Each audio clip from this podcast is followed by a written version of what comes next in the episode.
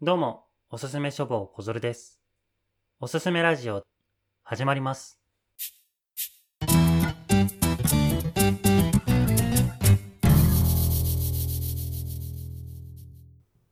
では始まりましたおすすめラジオ。こちらは毎回様々なゲストに来ていただいて、その方のおすすめの一冊を紹介してもらおうという番組となっております。現在ノート YouTube、ポッドキャストなどで配信しておりますので、お好きなサイトアプリで聞いていただければと思います。そして、えー本日のゲストは福本武史さんです。よろしくお願いします。よろしくお願いします。今日はありがとうございます。あ暑こいちらこそ中。読んでいただきて。じゃあ早速、えー入っていきたいんですけれども、い。読書についてまず結構、武史さんは読まれるみたいな風に聞いたんですけど、うん、あ、聞いてるんだ。なんか はい。いや、もともとは、こう、小学生の頃とかに、いい祖父の父方のおじいさんとはい本屋に行くと、毎回一冊買ってくれるっていううーん。のがきっかけではいはい本を読むようになって、やっぱりさ、買ってもらえるなら欲しくなっちゃうから、そうですねそれに釣られて一緒に散歩するっていうのが日課になっててう、ーん。それがきっかけですね。あいいですね。そそういう時から結構小説って感じなんですかそれいやとも。ーその時はね、漫画ばっかだった。うーん。漫画の三国志とか、あ、はいはい。あと、風雲児たちっていう歴史漫画、へえ。幕末じゃなくて、関ヶ原の戦いからうん始まる、こう、え江戸時代の歴史をたどる歴史漫画とか、それを毎回買ってもらいましたね。こう歴史ものが好きだった。歴史好きですね。なるほど。うん。じゃあそんな武史さんが今日持ってきていただいた小説は、歴史小小説じゃなくて、 港かなえの告白です。はい。もう超有名作ですよね。ね。すごいよね。ベストセラーですよ。はい。湊かなえさん、本当によくまあ挙げられる作品だと思うんですけど、うんうん。それを、まあ、もともと手にしたきっかけというかっいていや、うのはこれもね、きっかけね、僕が高校の時に、こう、ちょうど付き合ってた彼女と貸し借りしたっていう、お、きっかけの青春の 思青い出がある。春の思い出の一冊でもありま すね。僕がおすすめして、あーなるほどこれ告白いいから読んでみなよ、つって、はいよ読んでもらったってういーう。ん。それで、返してくれる時にちゃんと、この剥き出しのままじゃなくて、袋に入って、はいっていうところにまた、ときめきました、とね。きめきまはしたね。惚れ直すポイントいいや、が。えよかったですね。ー、すごい。じゃあ、思い出の一作ということなんですけれども。ね、内容はとても刺激的ですけど、うんうん、ちゃんと読んだことないんですけど、うんまあ、当時すごく映画がセンセーショナルなこともあって、うんなんとなくどういう話かっていうのうんうんだけ知ってるんですけど、い一応こう、たけしさんからも、うんかいつまんであらすじ的なものを教えていただけると。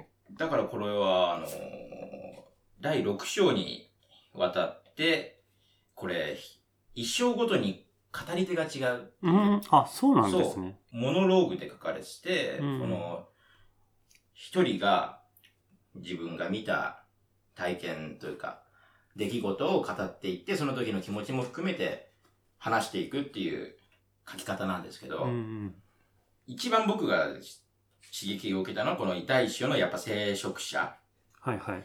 これがその、先生が、うんうん、えー終業式の日に、はい。えー生徒、生徒会じゃなくて、学級会。はいは学級い。会みたいなところで、話していくっていうシチュエーションの中、進む物語なんですけど、うんうん、そう、牛乳パックのね、牛乳にまつわる話から、この、先生の身に起こった事件はい。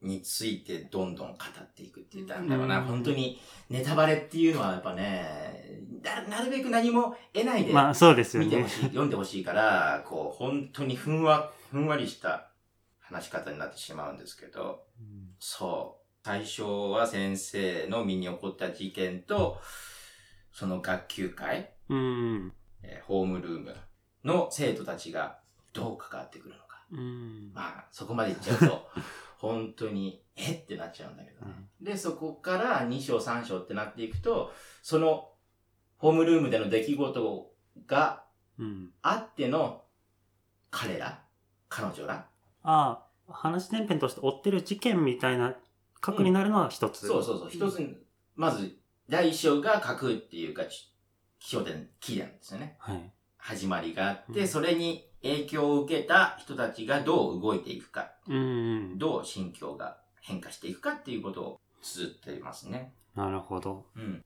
で、この結末がどうなるかと。はいはい。僕もね、高校の時に読んだきりで面白いって思って、まだ読み返し、2、3回パラパラって、ああ、こうだったなとか、うんうん。振り返ったぐらいなので、今、だいぶ記憶が薄れてるんですけど、けどまあ、この、ラジオに出るき、えーラジオに持っていく本は何だって聞かれた時はやっぱ告白だなって、まあ、一番最初に思いつきましたね。やっぱそれだけの衝撃というかう、ん、これは絶対そうだなと、この本しかないだろうとうん。思ってました。今、こう、表紙を見ていたら、真ん中にはい。学学校の机があって、上これよく見たらミルクなんだね。牛乳がこう、チャポンってなって上にあチャポンっる。てなって、雫が机に垂れそうっていうことなんです、はね。いはい。この牛乳ってのもね、キーアイテムですよね。へえ。なるほどう。ん。高校生の時に、そうんの、高校生の周りの事件みたいなのを読んで、これはね、高校生じゃないよ、確か。あこれ、あ、中学生だ、中学生。中学じゃあ読んだ時期的にはやっぱりこう、自分としてはその、先生というよりは生徒というか、学生たちの方にう、ん。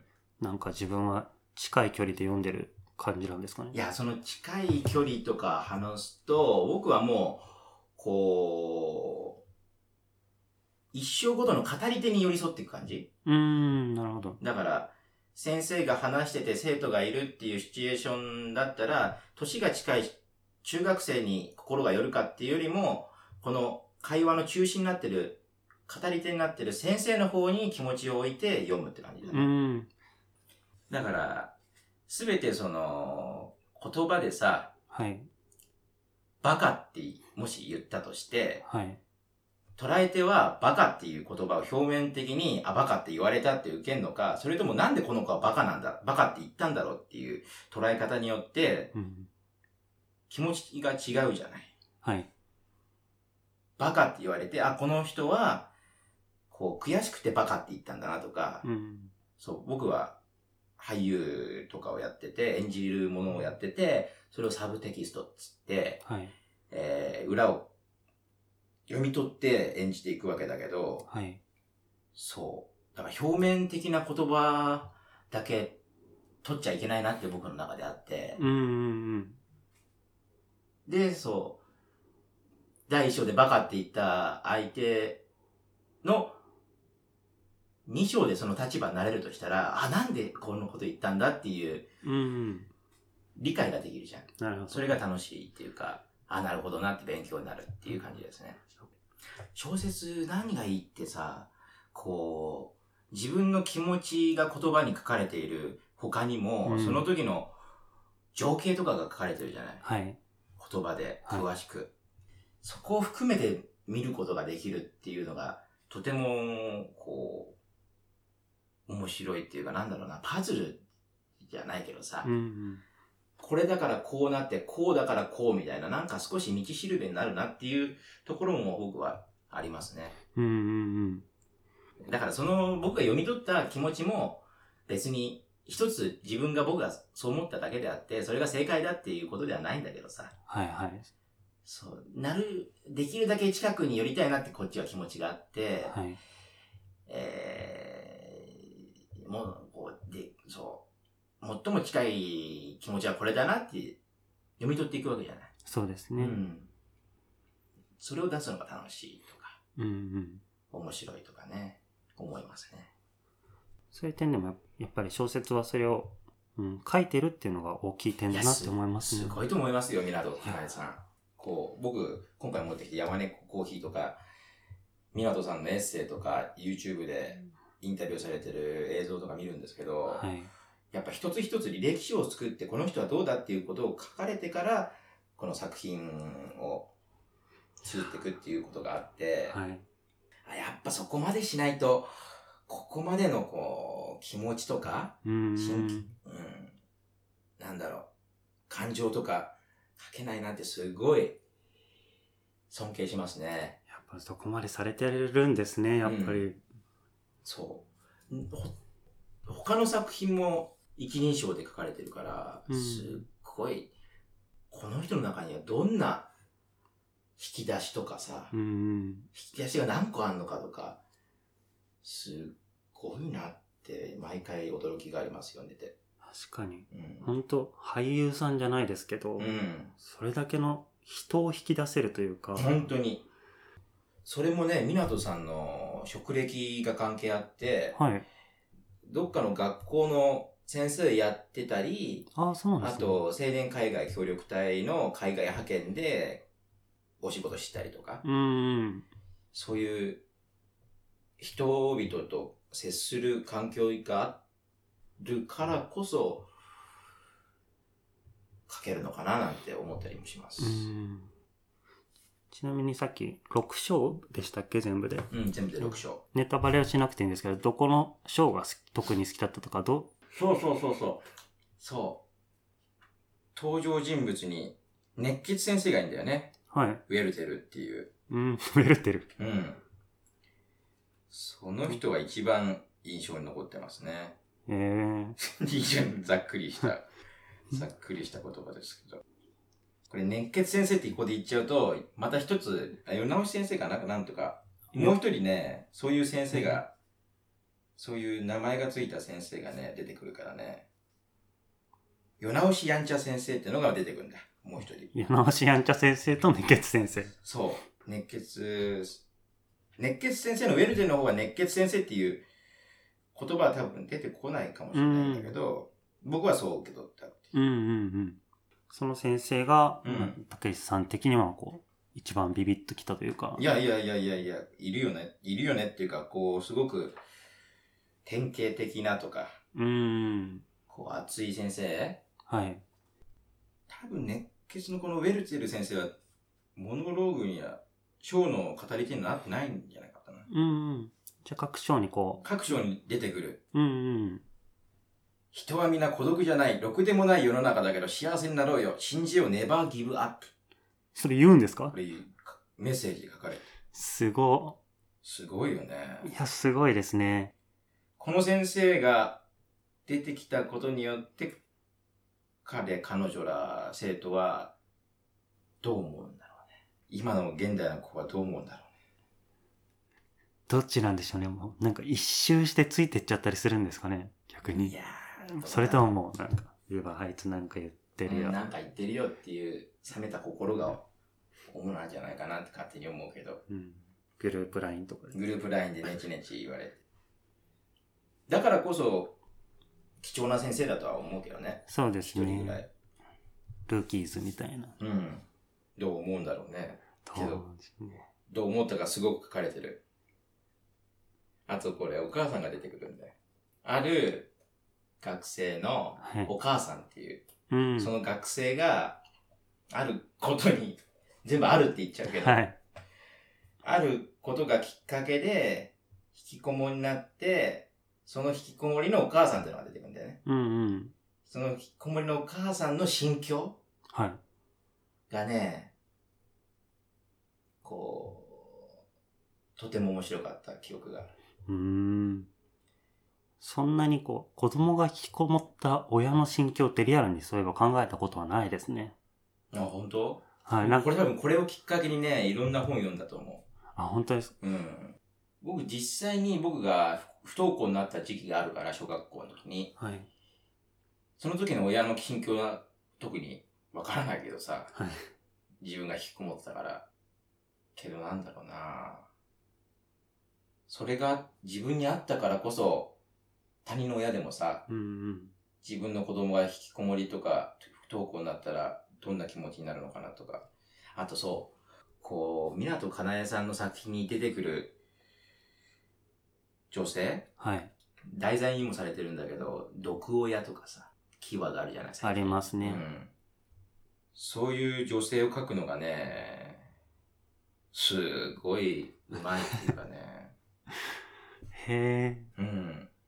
あ、こういう人ってこう思ってるからこう思うんだねとか。あ、でもそれはす、すごい面白いですね。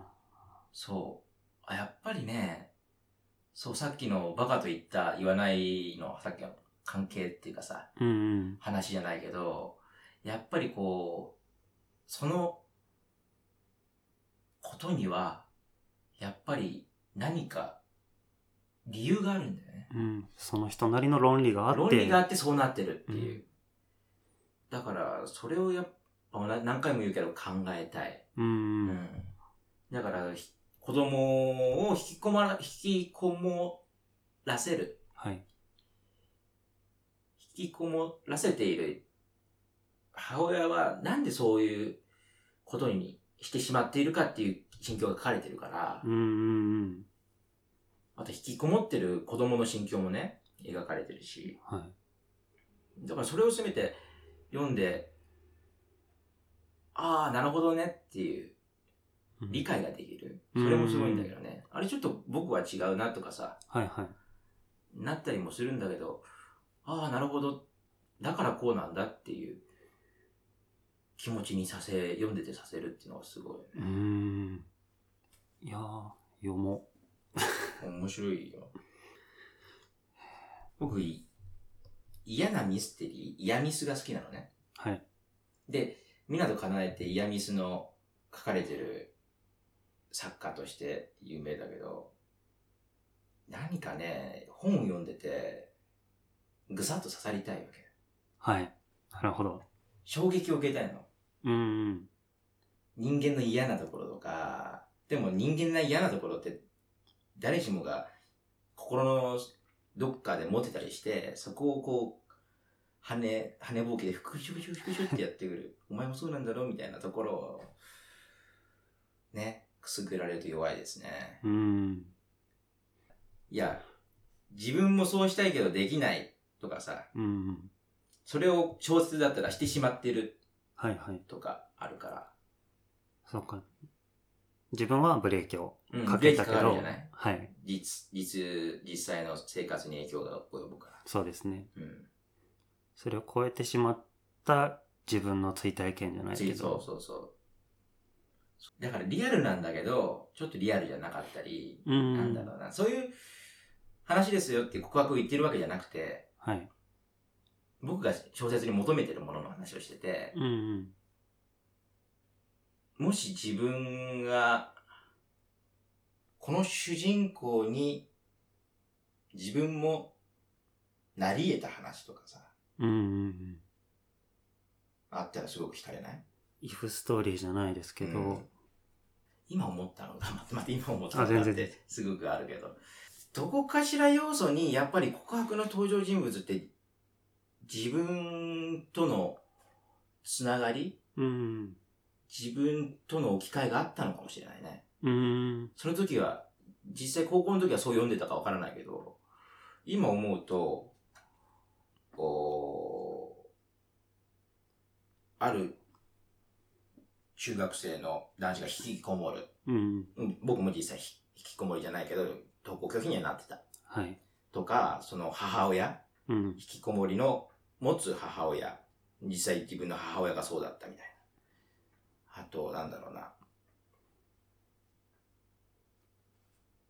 そこぐらいか な。いや、でもだから、自分と何か似たかん、似た環境じゃないけど、似たことがあるとさ、うんすごくすってひ本の中に入ってしまうっていうか、はいはい。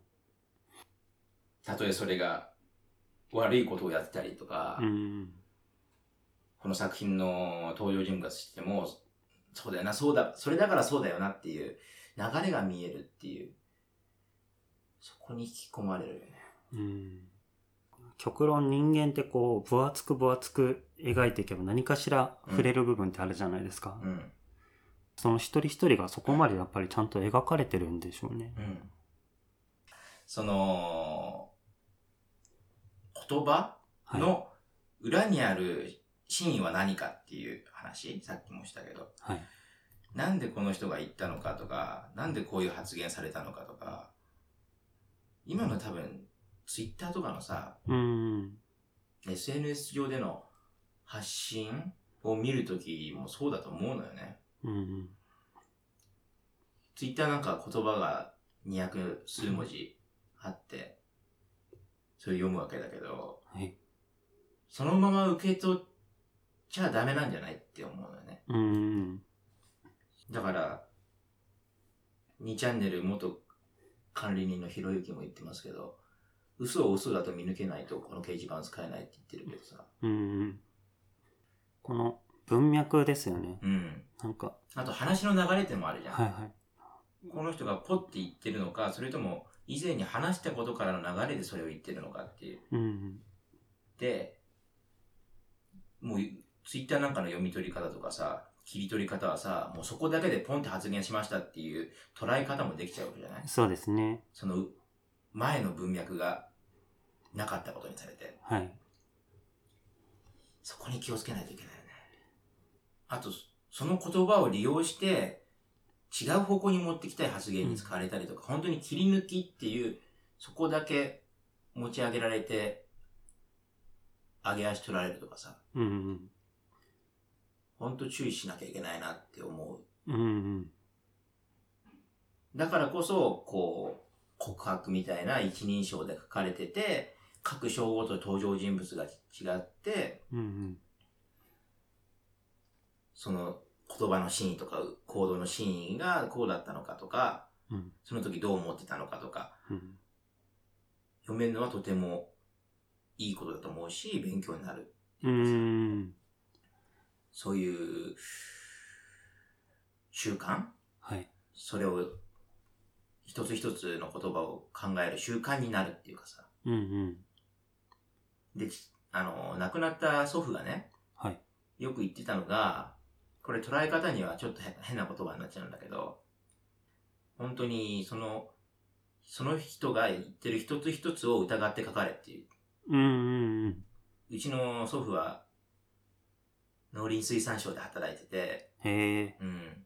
で、やっぱり、そこも、足、あいつの足引っ張ったり、こいつが上がったりみたいな、そういう環境の中で培われた言葉なのかなって思うんだけど、はい。なんかその、今は、そのまま、その言葉を受け取ってしまいがちな気がする。うん。その言われたことをそのまま、文面の通りに受け取ってしまいがちな気がするのうね。ん。それこそその、おじいさんの言葉すらも、うん。え、こいつ何そ疑ってんの全部ってそのまま受け取るんじゃなうんくそうて、そうそうっそてう。ことで僕すよね、ね。それを聞いた当初はそう思ってた。うんううん。わ、こいつ、 ってじいさんなのに。うわ、これはちょっと、一癖も二癖もねじれてんなって思ったけどさ、うん。今こう大人になってき思い返すと、そうだよ、その、その裏側にある意味うも変ん。わってくるよね。そうですね。うん。やっぱりさ、どっかしら人って嫌なやつだよね。まあ、どっかしらありますどっよか。しらあるよね。はい。と思います。その、どっかしら心に持った黒いものはい。を、やっぱり見なとかないくすぐってくるんだよね。うんうん。え高校生の時にう、んそれって結構感じなくないですか、ふまあ、人によりますけど、僕は割と、なんか、結構優等生タイプだったんですよ。うんうんなんとなく伝わるかもしれないですけど。うんわかる先生の話はちゃんと聞いて、うんみたいな。だったので余計こう、人の裏側をうがってみるとか、そんなにする人間ではなかったんですけうどんう、んうんでもやっぱりこう、まあそれこそ小説とかうん読んだりする中でもそうですうし、んさっきおじいさんの言葉で言ったように、うんうんそのまま受け取らないというか、うん必要ですよね。だから、ある人が暗い顔して座ってて、どうしたの大丈夫かいっつって、帰ってきた言葉は大丈夫だ。う言っん。たら本当にその人が大丈夫なのかって読み取った方がいいよね、もちろん。絶対そうですね、それうはん。けどそのままだ、あ、大丈夫なんだ。だからそれじゃあお先バイバイって言ったら、ね、ちそょっとう悲しくないそうですようね。ん。対面してたらそれでもまあすぐ大体の人が分かりますけど、うん今やっぱり LINE とかの社会だから、う今ん。日なんか元気なさそうだったけど大丈夫ってうん LINE に大丈夫って返ってきて、うん。どれぐらい察せるかというか、そうだね。大丈夫の後に丸があるか何が、何もないかでちょっと違っ たり、確かに。うん、するのかもしれないけど、けどだからその、 LINE もさ、うん同じ文章っていうかさ、言葉じゃない、文字じゃない。そうですね。小説も文字じゃない。うん。さっき一人一人にこう寄り添って読んでいきますって言ったけど、はい。この人が本当にそう思ってるかもさえちょっと考えながら読んでいく。なこの人は本当に真実を話してるのか、あ。はいはいはい。それとも感情とかが入って、ちょっと話を逸らしていってるのかうとかさ、んうん。この人の立場によってさ、その史実を言ったらちょっと自分の立場が危うくなるから、嘘をついてるのかっていうこともできる。うん。僕もそうしていや読んでる。すごい、わかります。一人称視点だからって全て真実とは限らないですよほね。んとそう。ほんとそうなんです。自分で気づかずに自分に嘘ついてることもありますあ、し。そうなんだよ。それ。はい。ほんと。気づかずにってのもあるからね。はい。実際自分でありますからね。あ。る。そうだよ。そこ大事。そう、全部、また僕の話が、さっきお前言ってんのちげえじゃんってなっちゃうけどい、やいや。全部に、さっきまでの僕の僕の話だとね、全部そういう流れがあってそうなってるんだっていう話だったけど、はい。ふと、理由じゃないところで動くことがあるじありますね。自己矛盾で。ゃん。うん。矛盾してるけどさ、分かってる分かってないじゃないけどやってしまうとかさ、はい。もうその時にか、とっさに体が動いたとかさ。そこも面白いよね。面白いですね。そう。だからね、人を知りたい。うーん。人がどう思ってるのか知りたかったり、何が好きだっていうのか知りたかったり、逆に嫌いなものとかさ、はいはい。人に興味があうーる。ん。ん。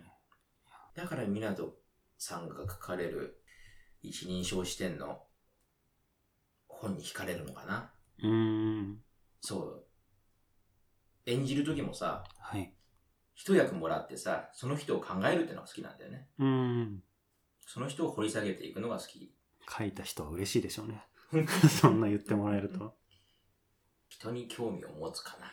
うん。うん。実際にこう、告白を読んだ前と後だと、こう、人への考え方うん。寄り添い方変わったよね、多分。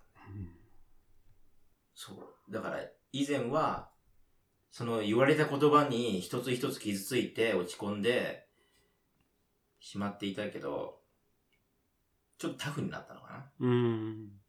裏側を知ろうとした。うん。何が嫌なのかとか。はいはい。そのきっかけになったのも良かったかな。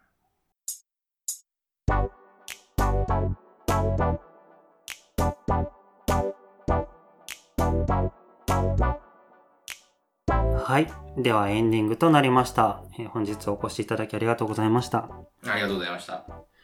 とここから、えー少しリスナーの皆様へ。えー本日のラジオ楽しかったという方や、これを聞いてですね、私も湊かなえさんの告白読みたいと思った方、ぜひ YouTube のとポッドキャストそれぞれ、いいねボタンとか、お気に入り登録みたいなのがありますので、ポチッと押していただけましたら今後の励みになります。それからですね、有名作なのでもう、この本とっくに読んだよなんて方たくさんいらっしゃると思いますので、あのそういった方の感想なんかもね、コメント欄とかメールでいただけると嬉しいです。えそれから、えーこちらのラジオなんですが、毎回様々なゲストに来ていただいているんですけれども、あの、聞いてらっしゃる方が、あの、参加できる形となっておりますので、もしご興味ある方は各媒体に載せてあります、メールアドレスの方にですね、あの、ご連絡いただければと思います。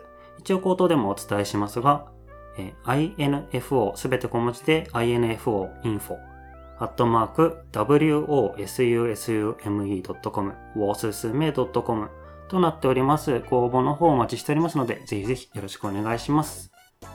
では最後もう一度ですね、本日のゲストであります、福本武史さん、本当にありがとうございましたあり。がとうございました。